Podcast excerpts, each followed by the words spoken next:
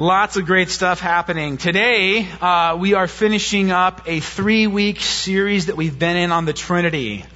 Matt launched us out on week one with a talk on the Father. Gabby spoke last week on the Son. I listened online. They both did a great job.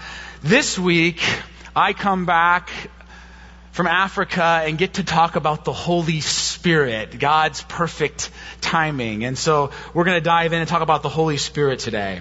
If you have your Bibles, Genesis chapter 1. Genesis is a word that means beginning, origin, creation. And that's where we're going to start today, in the very first verses of the very first book of Scripture. Genesis chapter 1, it says this. Hear these words again afresh. In the beginning, God created the heavens and the earth. Now the earth was formless and empty. Darkness was over the surface of the deep, and the Spirit of God was hovering over the waters. The rabbis in Jesus' day loved this picture of the Spirit of God hovering over the waters. They used to talk about it endlessly. They would write about it. And because of that word hovering, they would often compare the Spirit to a bird. This summer, my brother and I took my dad for his 70th birthday on a little father-son river trip, and we were on the Deschutes River for two days and overnight, just the three of us on a raft. And while we were there, I'm not really much of a bird guy, but there were these sort of gray crane-like birds, just these majestic birds on the Deschutes River, and they would just, we would kind of chase them down the river as we floated, and they would just, right in front of us, just hover so majestically and effortlessly right above the surface of the water. And we just kept seeing them and watching them and enjoying them. And the idea is that from the very beginning of creation, when God made the heavens and the earth and saw that it was good, at the very heart of that process, right from the start, we see the Spirit. We find the Holy Spirit. And often the rabbis would compare the Spirit to one bird in particular. Any guesses what bird the rabbis would pair the Spirit with? Yeah, a dove. One rabbi wrote this, and the Spirit of God was brooding over the water like a dove which broods over her young. Another rabbi writing about creation says, the throne of divine glory was hovering over the face of the waters, even as a dove hovers over its nest. Now we fast forward from this scene just real quickly because there came a time in the history of the nation of Israel, a long period when the Spirit of God seemed to be real quiet. And the people of God were, were wondering, will the Spirit ever hover again? And then this man, Jesus, shows up on the scene and he goes to be baptized by John in the waters of the Jordan. And as he does, listen to what happens. Luke chapter 3. When all the people were being baptized, Jesus was baptized too. And as he was praying, heaven was opened and the Holy Spirit descended on him in bodily form like a dove. And a voice came from heaven, You are my son whom I love. With you I am well pleased. You see, in this scene, we're being told that once more the Spirit of God is hovering over the waters. In Jesus, something new is starting. God is recreating something here. And through Him, the Spirit has been unleashed in our world once again. Furthermore, we notice in this passage, it's one of those rare moments when we see the Father and the Son and the Spirit all explicitly together in the same place. We have Jesus there physically. We have the Father there vocally. And we have the Spirit descending in bodily form like a dove. The Trinity, the triune God, present together in this moment. All right, back to Genesis. Genesis, this time chapter 2. The Old Testament, if you don't know, was written uh, in a language called Hebrew, and the New Testament was written in Greek.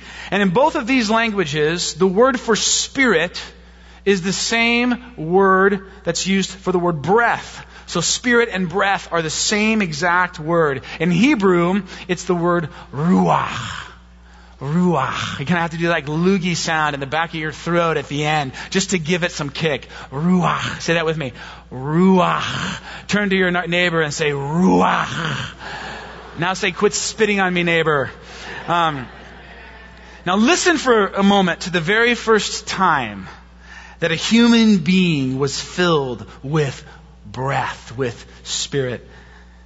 Genesis 2. Then the Lord God formed a man from the dust of the ground and breathed into his nostrils the breath of life.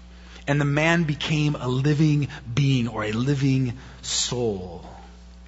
Have you ever wondered why God did it this way? This kind of mouth to mouth resuscitation, life giving thing. Because he doesn't do it that way in the rest of creation. With all the rest of creation, how does God create? He speaks it into existence. He speaks things into life. He just says to the animals and the creatures of the sea and the birds of the air, He says, just be existing. He just speaks them into existence. It's how all the rest of creation is formed. But when it comes to human beings, He breathes into us to give us life. He imparts His Spirit. One writer I read this week says it this way. The writer of Genesis apparently wants us to understand that God's desire is not just that this man's body be filled with oxygen. The text doesn't say man became animated tissue. It says man became a living soul, a spiritual being filled with God's own breath, God's own spirit. So the Spirit comes to bring life. Another time we see the Spirit demonstrating its life giving power is in the book of Ezekiel. And Ezekiel is this prophet, this prophet of God. And all of a sudden, one day, he finds himself in a valley filled with skeletons, dry bones, dry, dead, old, lifeless bones everywhere. And then just to demonstrate the life giving power of His Spirit, this is what God says. This is Ezekiel 37. The sovereign Lord says to these bones, I will make breath, ruach, enter you, and you will come to life. I will attach tendons to you and make flesh come upon you and cover you with skin. I will put ruah in you and you will come to life. Then you will know that I am the Lord. You see, you know that God is God when you experience the life giving power of His Spirit. Friends, in the Old Testament, the Spirit of God, His breath, brings life and vitality and newness and aliveness in this world. Do this with me just for a minute. Exhale as far as you can exhale, and then take a real deep breath in. Let's do that together. Now remember, just for a second, who gave you that breath? Who that breath is from and what that breath means. Not just that you're living, not just that neurons are firing, but that you are a spiritual being created by the living God. You know, I'll never forget the moment when my first child, my daughter Skylar, was born. It's a pretty unique moment because the delivering doctor actually at the very last minute like pulled me in and was like i'm not delivering this baby. You're delivering this baby. So she wasn't even really out yet. And the doctor like hooks my fingers underneath her little armpits. And so I, i'm the one who delivered her. I pulled her right out. And there she was and every father dreams of this moment when their little girl will be born, and you imagine her so cute and cuddly, and she was slimy and nasty, and her head was massively deformed. She looked like such an alien. I thought, is this thing human or not? But she cutened up right away, and I loved her instantly. And to see that baby girl take her very first breath, to hold her in my hands as she gasped and sucked it in. It was like nothing I'll ever forget. Now, again, that's the power of the breath of God in our lives. Fast forward with me and let's make another connection. Jesus has been crucified. He's risen from the grave, and stories and rumors are starting to float around about this. Because of these rumors, the authorities are on high alert, and the disciples are scared to death, huddled in a locked room, just waiting for Roman soldiers to pound down the door, burst in, and arrest them. But then all of a sudden, Jesus appears in their midst. And listen to what the New Testament says. Listen to what Jesus says to them. Peace be with you.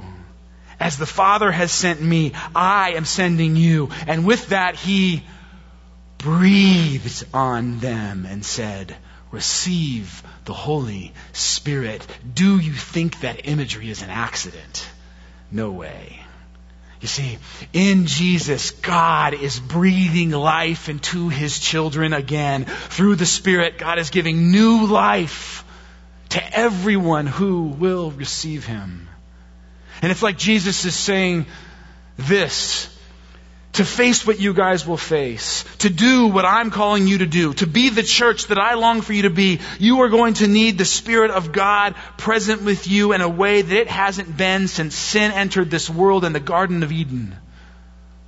In other words, friends, Jesus comes to give us the Spirit filled life back the communion and presence and intimacy with God that we lost when sin entered the world is now offered to you and to me by Jesus through the presence of the Holy Spirit. Through the presence of the Holy Spirit. The Christian life is offered to you and me through the presence of the Holy Spirit. This is why I have to say this to you today. This is not an option for Christ followers. The Holy Spirit, His presence and power and work in our lives is not extra credit. He's not an add-on. He's not an add-on item on Amazon. He's not an elective that you can choose or can choose not to take. You see, in the evangelical church, we spend a lot of time talking about the Father. We give a lot of attention to the Son, and both of those realities are extremely good things. But, but sometimes we shy away from the Holy Spirit. And yet, in the Gospel of John, the Bible couldn't be more clear. In the Gospel of John, Jesus says, He, the Holy Spirit, is the one who will lead us into all truth. He is the one that will empower us to keep God's commands and live lives of righteousness. The Spirit is the one who does it. In other words, to have the Holy Spirit and follow His lead is central to what it means to be a Christian in this world, a follower of Jesus Christ. The Spirit is right in the middle of the good news that Jesus came to offer. We don't have the gospel and then we have the Spirit. The Spirit is in the very center of the gospel. You see, it's no accident that even in English, when we see a creature, an animal, a horse, for example, that has sort of a fiery sense of life, we'll describe that animal, that horse, as what? Spirited. Spirited, wild and untamed and filled with energy and power. And sometimes we'll talk about spirited children. And we're drawn to that in kids. These kids that just have this fire in them, right? We love it when kids are spirited, especially when they're other people's kids. Here's the point. We love people who have a fiery hunger for life, people who seem to fully and blessedly live because we sense, we know deep down in our bones and soul that this is who we are supposed to be. That that's the kind of life we were created for. That God intends for us to live. A life of fullness and vibrance and God powered, gospel centered spirituality that just flows out of us. Jesus says this very thing in John chapter 7. He says, Whoever believes in me, as scripture has said, rivers of living water. Now imagine that image for a minute. Rivers of living water will flow from within them. By this he meant the Spirit, whom those who believed in him were later to receive. He says, you want this life that you know you were created for, that God longs for you to have? You want to live in all richness and vitality and fullness in this world the way you were created to? Then get a hold of the Spirit. Allow the Spirit to live and move in you because that's how it will happen. That's what Jesus says. You see, the power that brings dead, dry bones and dry, barren souls to life is offered to you and to me in the Holy Spirit. Another thing I want to point out about the Spirit is in the Old Testament that it was given to provide guidance for the nation of Israel in a corporate way. We see the Spirit in the Old Testament throughout, but it's always given for the nation, for the, this one people group as a whole. And so even when it was poured out on individuals like Moses and Gideon and David and Samson and Saul and Samuel, they all received an anointing of the Holy Spirit, but it was for the purpose of leading the nation and it was only for a season of their life. It was a very specific thing. And for the Jews, the most famous and defining example of God's Spirit leading His people in the Old Testament is this moment in the book of Exodus. You'll remember it. God is delivering His people from slavery. And they're led out of Egypt by Him in the form of what? A pillar of fire at night. Do you remember this? The Spirit of God leading them forth as a pillar of fire at night. So we have these limited moments with the Spirit in the Old Testament, but God makes this promise. He's looking ahead and He says, One day I will pour out my Spirit on everyone. On all people. This is Joel chapter 2. I will pour out my spirit on all people. Your sons and daughters will prophesy. Your old men will dream dreams. Even there's hope for even you old guys out there. Your young men will see visions. Even on my servants, both men and women, I will pour out my spirit in those days. And Joel's looking forward to that day when the spirit will be unleashed through the death and resurrection of Jesus Christ into this world and onto his church for the glory of God and the advancement of his kingdom. God says the day is coming when this will happen. When the pillar of fire won't just be for one group of people for one time, but for all people for all time. And then it actually happened. What the prophet Joel says, it actually happened. Acts chapter 2, the day of Pentecost. And fire again comes down from heaven, only this time, instead of it being just one pillar of fire to guide Israel, one nation, this time the fire separates and becomes many tongues of flame that rested on individuals from every nation. Listen to this. All of them, all the people were filled with the Holy Spirit and began to speak in other tongues as the Spirit enabled them. Now there were staying in Jerusalem God fearing Jews from every nation under heaven. When they heard this sound, a crowd came together in bewilderment because each one heard their own language being spoken. You see, the fire that once led God's people out of slavery, out of bondage, has now come to lead all of humanity out of the bondage of sin and death. That happens through the Spirit. The Holy Spirit is now being released to lead and guide not just a nation, but every nation. Not just a person, not just a leader, but every single person who will receive him. Consider Jesus' final words to his followers. The very last thing he says before he ascends to be with the Father. His last bit of instruction, his final words, I'm thinking they're going to be fairly significant. They are. Listen to these. He says, You will receive power. Think about that for a moment. It's not just about knowing stuff. He doesn't say, You will receive a really cool message. He doesn't say, this is going to be a phenomenal story to tell, isn't it, guys? He doesn't say, you know, there's some really good teaching that I've offered that you can pass along when you talk about me. No. He says, you need more than that. You need power, and you will receive it when the Holy Spirit comes on you and you will be my witnesses in Jerusalem and in all Judea and Samaria and to the ends of the earth. And this is a huge task, immeasurable task. Jesus says, the task I'm giving you is pretty much impossible except for the fact that the power of the presence of God can and will be poured out into your life through the Holy Spirit. See, the Spirit is who enables us to be who we are called in Christ to be. So, how? How do we do it? How do we walk in the power of the Holy Spirit? How do we tap into this power and presence that is available to us through Christ in the Holy Spirit? Well, to answer this question, we probably need an entire series. So I've already decided that a series is coming where we will be spending a number of weeks exploring life in the Spirit. It's one of the things God sort of lobbed on me this week. This is a series that you need to do, and we will do it sometime in this next year. But for today, let me just give you two things. Two ways to walk in the power of the Spirit. One, relate to Him personally. Sounds simple, but it's so important. We must resist the temptation to treat the Spirit like an it and not a person.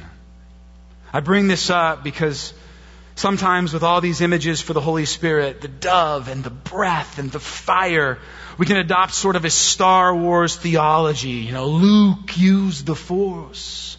Let it guide your actions. And I love Star Wars as much as the next guy, not as much as Pastor Matt, but as much as normal people love Star Wars. Let me say this. The Holy Spirit is not something we work to manipulate in order to make stuff levitate and control people's minds, even our own. The Holy Spirit is not an impersonal force. He's a personal God. He's a person of the Trinity. He is a person who is personal. Listen again to how Jesus speaks about the Holy Spirit. This is how Jesus speaks. He says, I will ask the Father, and he will give you another advocate to help you and be with you forever. That's the presence piece, right? How do you experience the presence of God? It's through the Spirit.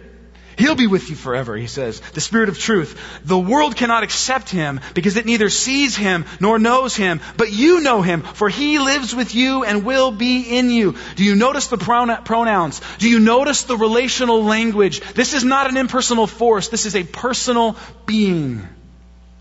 This is so important, friends, because the Bible offers this invitation to us. Be filled with the Spirit. Be filled with the Spirit. But if you try to get filled with an impersonal force, you'll go about it in an impersonal way. An example of this is in some traditions, the divine is seen as an impersonal force. And so the approach to connecting to this force is to empty yourself, to empty your mind of thought and desire and words until there's just nothing left. That's the way you tap into this impersonal force. But that is not the Christian approach. That is not the Jesus approach. The Christian approach to connecting with God is prayer. I'm glad you know that. You've got work there. It's prayer. And prayer is not the emptying of the mind and thought, of thoughts and desires and words. It's this. It's the filling of the mind with the thoughts and desires and words of the Spirit. See, we don't empty our minds, we fill our minds with the things of God, the things the Holy Spirit tells us and reveals to us. It's a completely opposite approach. It's not mechanical, it's relational. But Christians all the time get this wrong when they try to relate with the Holy Spirit.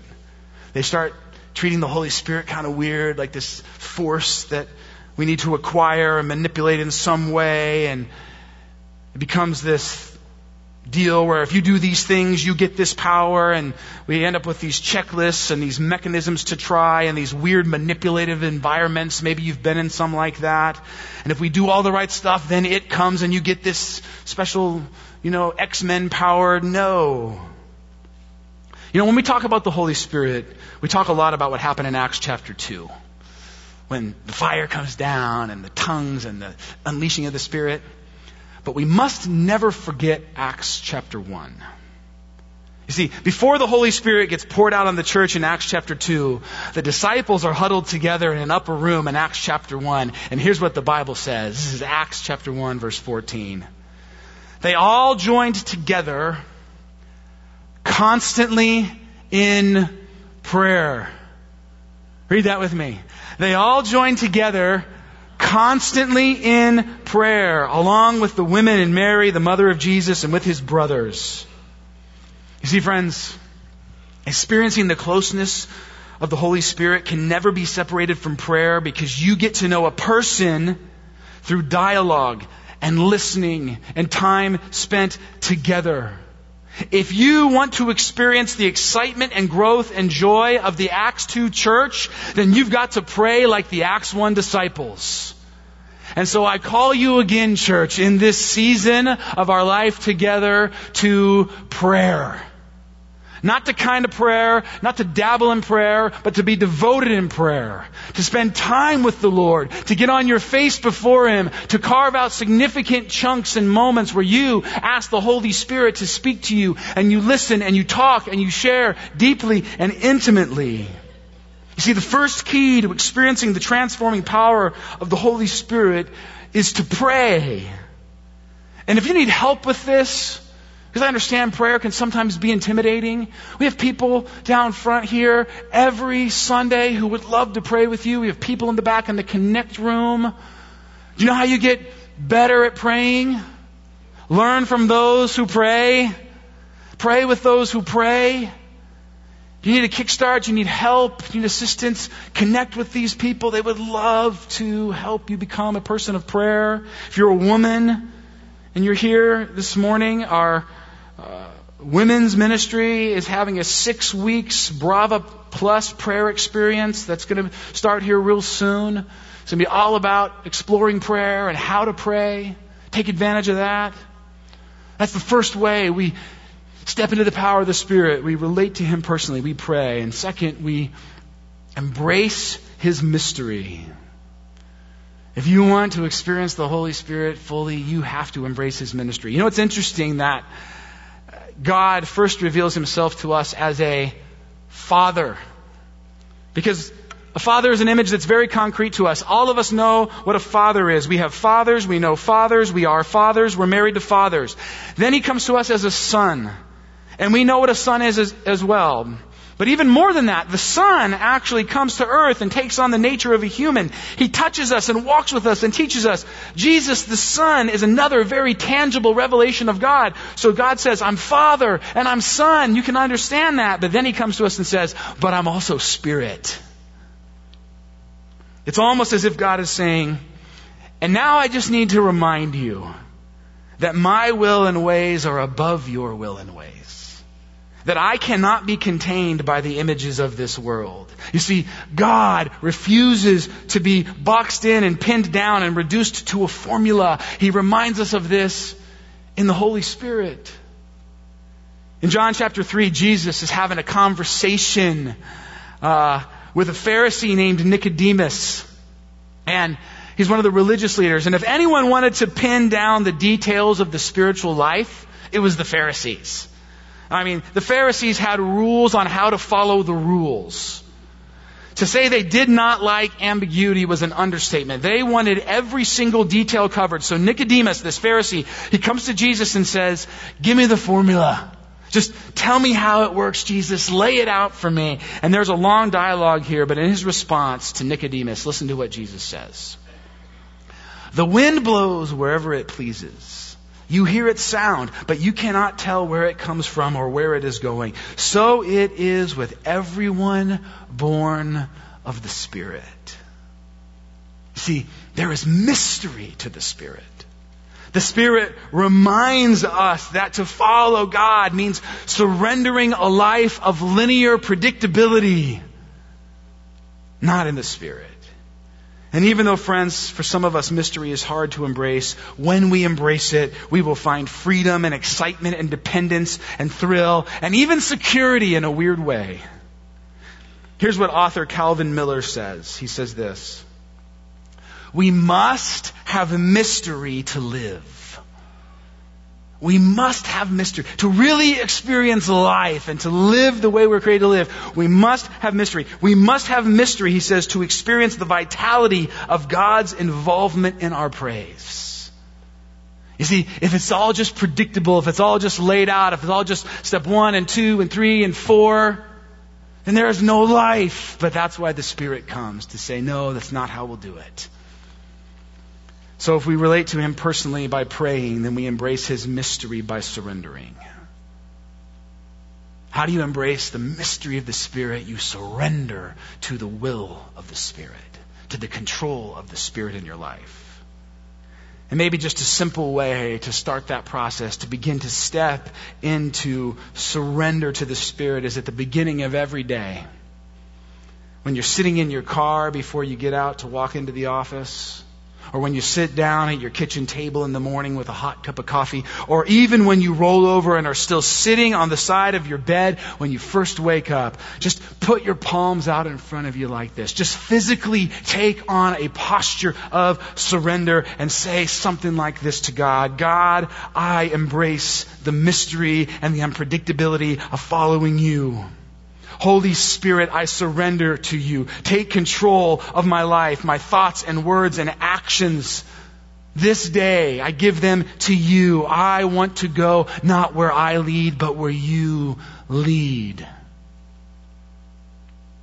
Embrace the mystery and then begin to experience the vitality of a God led life through surrender to the Holy Spirit. And friends, if you think about it, that's exactly what communion and baptism are all about. There are these moments where we declare again, where we put a stake in the ground to say, I surrender. I surrender to trying to cleanse my own sin and accept the cleansing power of the cross. I surrender to trying to earn your love and instead receive it as a gift through the death and resurrection of your son. I surrender maintaining control of my own life and now I give all that I am to you, full control to you again, Lord. And I'll probably try and take some control back this week, but right now, once again, I surrender. The apostle Paul says it this way. Listen to these amazing words. Will you pray them with him? I have been crucified with Christ, and I no longer live, but Christ lives in me. How does he live in me? By the power of the Spirit. The life I now live in the body, I live by faith in the Son of God who loved me and gave himself for me. So this morning, we're going to come to the table. We're going to come to share this meal where we remember the death and resurrection of our Lord. And as we come, we surrender.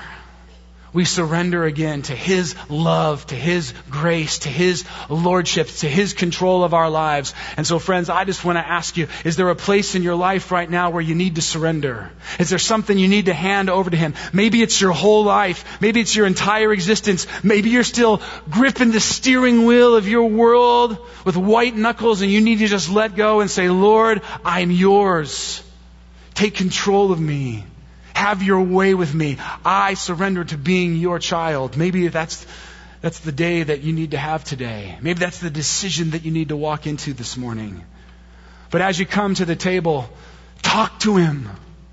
It's not some weird mystical moment where, you know, the forces are flowing. This is the chance to talk to the living God of heaven and earth who loves you so much that he gave his son. And so talk to the Spirit this morning as you come to the table. Bring the elements back to your seat and receive them when you're ready.